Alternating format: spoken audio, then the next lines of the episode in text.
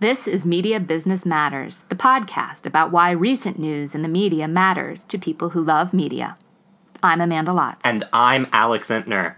We usually, on this podcast, look at inside the US. That's generally been our focus. But this week, we're going to turn our eyes to outside the US and the importance of international audiences to media industries and some of the struggles they have when looking for that international audience. So, Amanda, globalization is discussed a lot in relation to politics these days.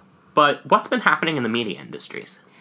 Indeed, there's all sorts of attention to this question of globalization um, and shifting of jobs and trade, both of labor and of goods. And to some degree, the media industries are part of this as well. I mean, I think the important thing to understand is that as a reality, globalization is not new. Uh, but when we're talking about the media industries and the rela- and processes related to globalization there, what we're really talking about is a wave that's largely taken place since the 1980s, um, and it's been very much connected to changing communication technologies, which again isn't to say there wasn't a pursuit of global audience before then, just that the shift in technologies certainly The made internet. the global yes the internet um, made global audiences increasingly accessible um, and an important part of the business and so we can't cover this as a topic in its entirety in, in one podcast this week but what i thought might be helpful is to take a look at some cases What are the some of the ways that globalization has affected the media businesses? Well, we can see it in many different ways. In one, I think the potential of globalization in combination with digitization or internet distribution really creates an international audience because of the ease of distribution, where in the past that was something that would be very costly, difficult. To send a film print overseas. Exactly. When we were literally moving things and goods, whether it was uh, record albums, uh, the process of licensing television shows in different countries to different channels for different periods of time, there are all sorts of reasons that led there to be all these kind of time lags between when cultural goods were available in some places and when they were available in others. And It's, it's a time lag that still exists in some it cases. is. It certainly is because that time lag wasn't just about technology, but also about business practices. And and just as those things haven't exactly moved at the same time in the U.S., we're certainly um, seeing that play out in the international market as well, where uh, new distribution technologies make new things possible, but historic arrangements of licensing and uh, known ways of making money, as opposed to potential ways that are less certain, um, have been slowing down some of that change. I mean, it even happens in the U.S. with PBS and Downton Abbey, and well, not I was about to say Sherlock, but not Sherlock, but P- Downton Abbey, The Great British Baking Show, and a couple of other things where they don't care about timeliness. Right. And and it also must be noted just from the outset that we're going to talk about mostly U.S. exports and how U.S. content travels around the globe. Um, and I don't mean to make it sound like that's the most important content. It has been the case around the world that cultural specificity reigns. People in any market prefer to see the content uh, produced in their home location and about people that are most like them. Um, however, the wealth and size of the US market have really given it an advantage in terms of global distribution. Historically, what this has meant is that the US audiovisual industries, I'm thinking mainly today about television and film, that they've been able to make back their costs domestically because again think about the broad size of the US population and whether or not we think of ourselves that way we are a pretty wealthy nation And we are the top film market, at least, and probably the top television market as well. Right. And so that has allowed the US to use the international market primarily just for profits. It, it wasn't part of making back costs. And this has meant all kinds of strategies. Uh, historically, in television, this meant that y- the US studios were able to really undercut local production in other countries because anything they made was profit. Um, and so as a result, they were selling old US shows at a price that was much lower than it would cost to make shows in, in other countries. And for a long time, that uh, made it difficult to amass the funding in, in other countries to make original programming. That's not the case now. There is so there is this uh, historical complexity. But the one thing that has changed a lot in, in recent years that has led to some of the shifts in strategies is that the US market, um, largely because of the way that it's fragmenting and because of the increased budgets for both television and film, Especially film. Right. That the US market doesn't cover the costs of production anymore. And increasingly, to talk about film, um, all of that money that the studios were making in the 80s and 90s from DVD um, is now replaced by global box office and, and the receipts that, that come in from abroad. And so that changes the, the nature of these, these industries because all of a sudden they're not just thinking about what works in America, um, but they're approaching creative production with the recognition that they need to be making content for a global audience. Yeah, one of the big stories of the film industry has been the importance of that global market, but we'll, we'll get into that in a little bit. Let's focus on TV and the idea of a global television network. Right. That's something that historically was impossible or you know just not how television was organized as, as a medium that was first broadcast. This history is actually kind of fascinating when you think about like the way in which technology doesn't always follow our rules, right? And so broadcast waves, they travel past national boundaries. Um, ask any Canadian. Um, so no, um, so even though um, waves could travel beyond national boundaries, the television business has been very built on nation states. Um, this is how rights are sold in different places. They're Um, sold by country. they're sold by country, in some cases region, um, in you know clumps of countries that are close to each other, um, and you know that was about the fact that often these deals were exclusive. One network had the rights to Dallas for a period of time, and and the international distributor you know, sort of cobbled together a patchwork of distribution deals, trying to put it in as many places as possible. For as much money as they possibly can make. Exactly. Uh, but technologically, and now in terms of businesses like Amazon and Netflix, we have these companies that aren't bound to national boundaries in quite the same way and that are seeking to develop a subscriber base in multiple countries. Uh, and so that that really is a, a new distribution possibility for television. And I think I want to make it clear here these are subscriber bases across multiple countries in a sing Huh. in if not a sing singular infrastructure then something that looks a lot like a singular infrastructure with like Netflix being one main entity. Right, that's a good point. Um, and I think actually we're probably going to see, as we've seen many different stages of Netflix as a company at this point, like right now, it is very important to understand that Netflix Germany is not the same as Netflix US, is not the same as Netflix Spain. As I learned when I traveled internationally and found all kinds of new things on Netflix It's in it's other fascinating. countries. For the most part, um, many people in those countries are very grumpy that the U.S. library tends to be larger. Although Um, US people are grumpy that international Netflix has things that they don't. Exactly. And- grass is always greener, apparently. and I think actually that is a phenomenon that's probably will fade in time, especially as Netflix and Amazon build more original content. And I think anything that is a Netflix original now, the deals are global rights. Um, and so I think in, in some ways we will see more commonality in the libraries over time. But in terms of some of the historical deals um, and the, the deals that are for licensing content not original to Netflix, uh, choices are being made, probably based on the number of subscribers in different countries and whether or not someone, another provider already has exclusivity. But something has changed over time, over these past few years, no? Yes. Um, and, and so the big change here is internet distribution. As we've been talking Right. about. Yeah. Um, but and again, it's not just the technology. The internet's been around for a while now, right? But these 20, 20, 23 years or so, something like that. My lifetime.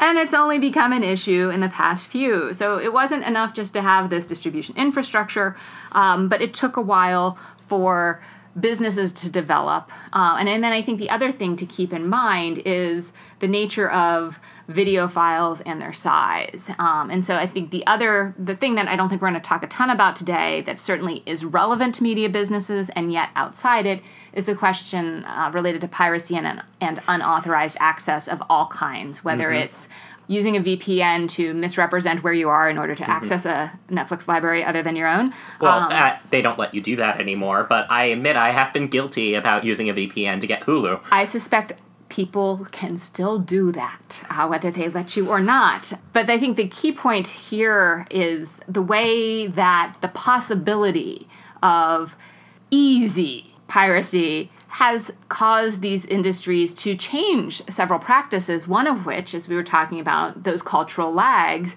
The day and date release is becoming much more pre- prevalent. Right.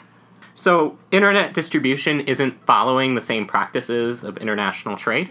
Increasingly, no, um, because you have a single entity that can distribute into multiple countries. Of course, there are big media conglomerates around the world that own channels and networks in multiple countries, but certainly nothing on the scale of Netflix. And so think about, you know, the, the power that that Netflix derives from that kind of access. Uh, so if you own content, you, know, you have the potential in one stop to really sell it uh, to a wide audience. Like Uh, CBS and what they're doing with Star Trek Discovery, or um, Better Call Saul is available internationally. I mean, it was in every country I went into in Europe, and those might not be exclusive deals. Those might still be on Star Trek is. terrestrial. Star Trek is. is. yes. Yeah. Um, there's a typically international television distribution is a labor and person intensive job um, in terms of building relationships and sort of understanding what content works in each place because it's not all the same. and what content works on what networks in each place, because every country has a different set of networks with different feels and different brands.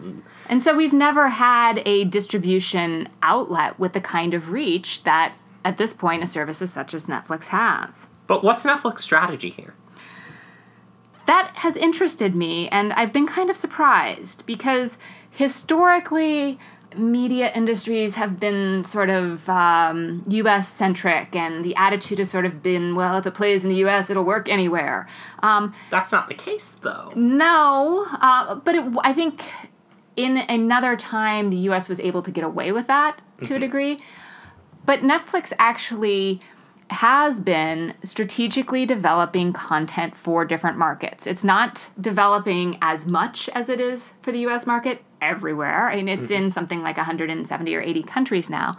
And so I think there seems to be a recognition that you don't make content for the globe, but that the strength of Netflix and its international reach is that it creates an opportunity for content to travel more freely um, than it has historically. And, and based here in the US, you know, because of the nature of the whole US market, which has been to not be particularly interested in content created elsewhere, people like us who might be interested in something with subtitles from somewhere else, it's just been difficult to ever get that content before. It's rare that something like The Returned breaks through and airs on a U.S. network. It, Brit- British TV is probably the exception. To the rule, right um, partly because of language but even even that it tends to be limited so so instead of netflix really focusing on a strategy of creating one piece of content that everyone in the world will enjoy i think they've been strategic in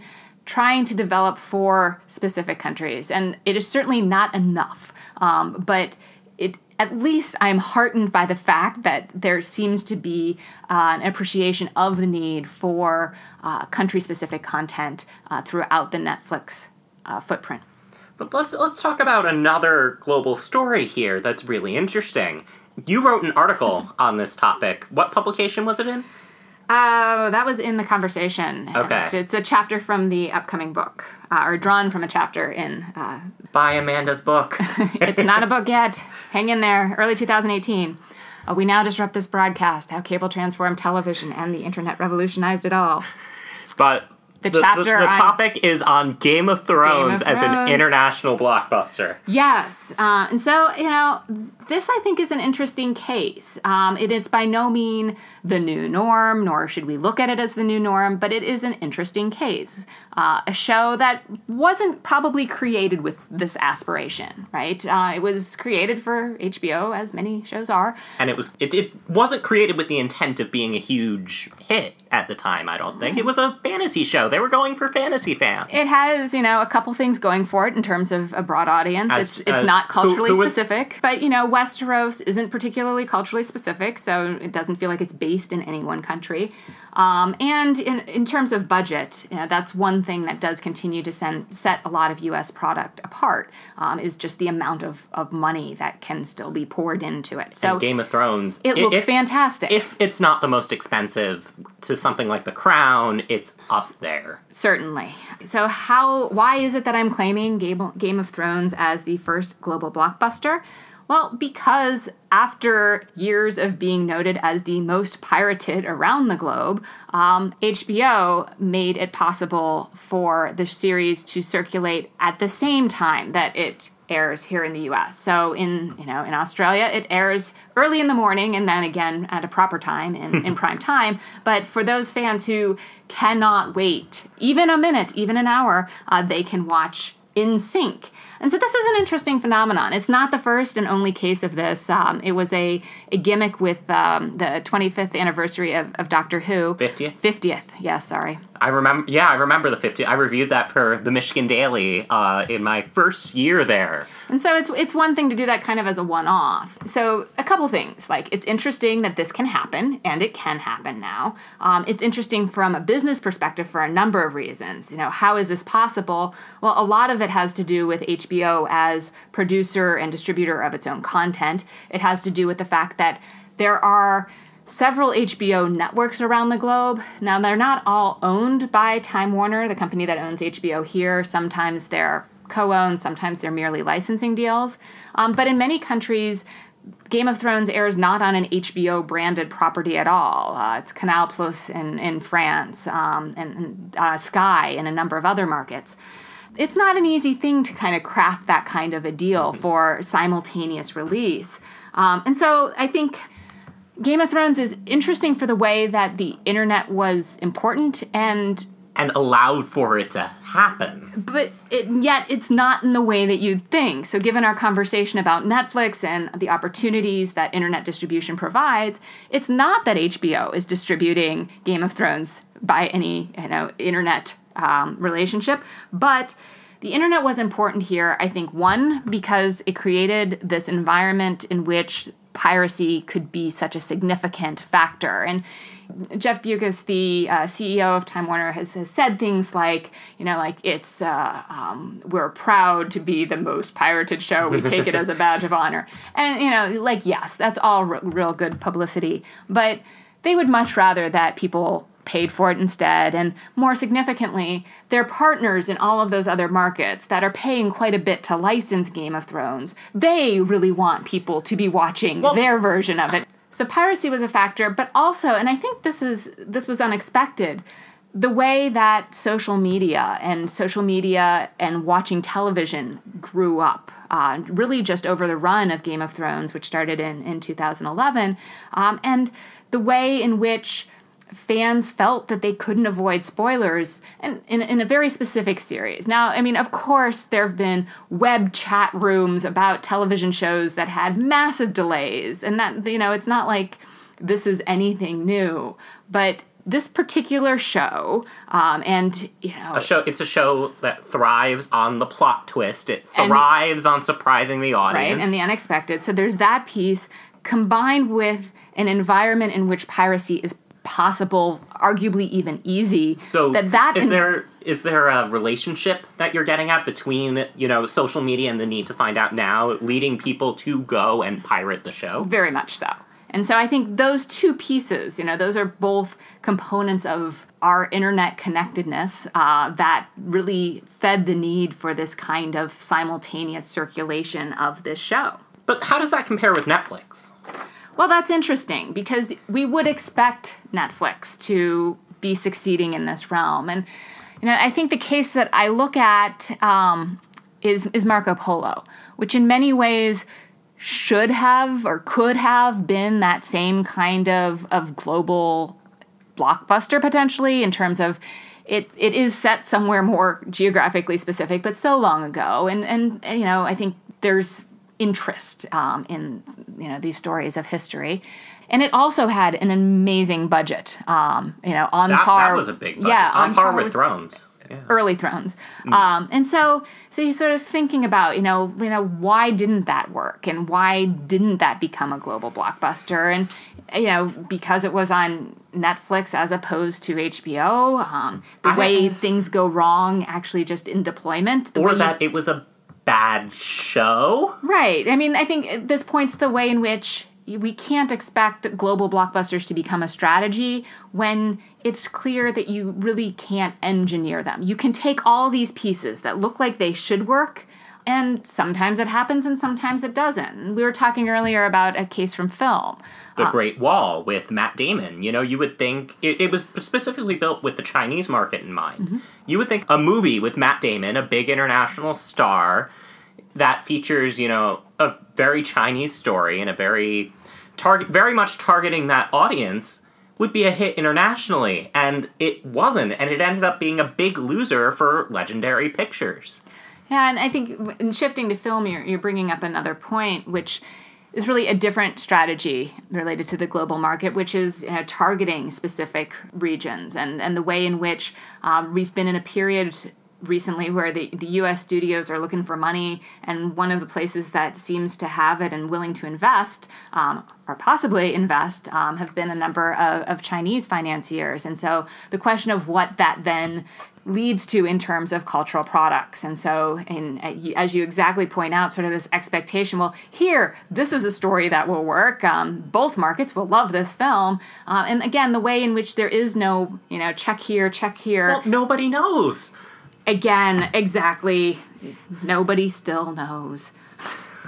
So, what are our big takeaways from this conversation here? Well, I think, of course, creating content is difficult. Nobody knows. Nobody knows. Creating content in a particular market with known and particular tastes is one thing. I think this idea that these technologies that transcend national boundaries and allow the creation of a global audience, know, building that global audience just makes all of those challenges even more so. And so now I think something like Game of Thrones is an interesting case. Um, I think we have to recognize the way that it kind of, you know, it became something it, it wasn't necessarily intended to be and really recognize the difficulty of trying to create a global blockbuster and, and the unlikeliness of that.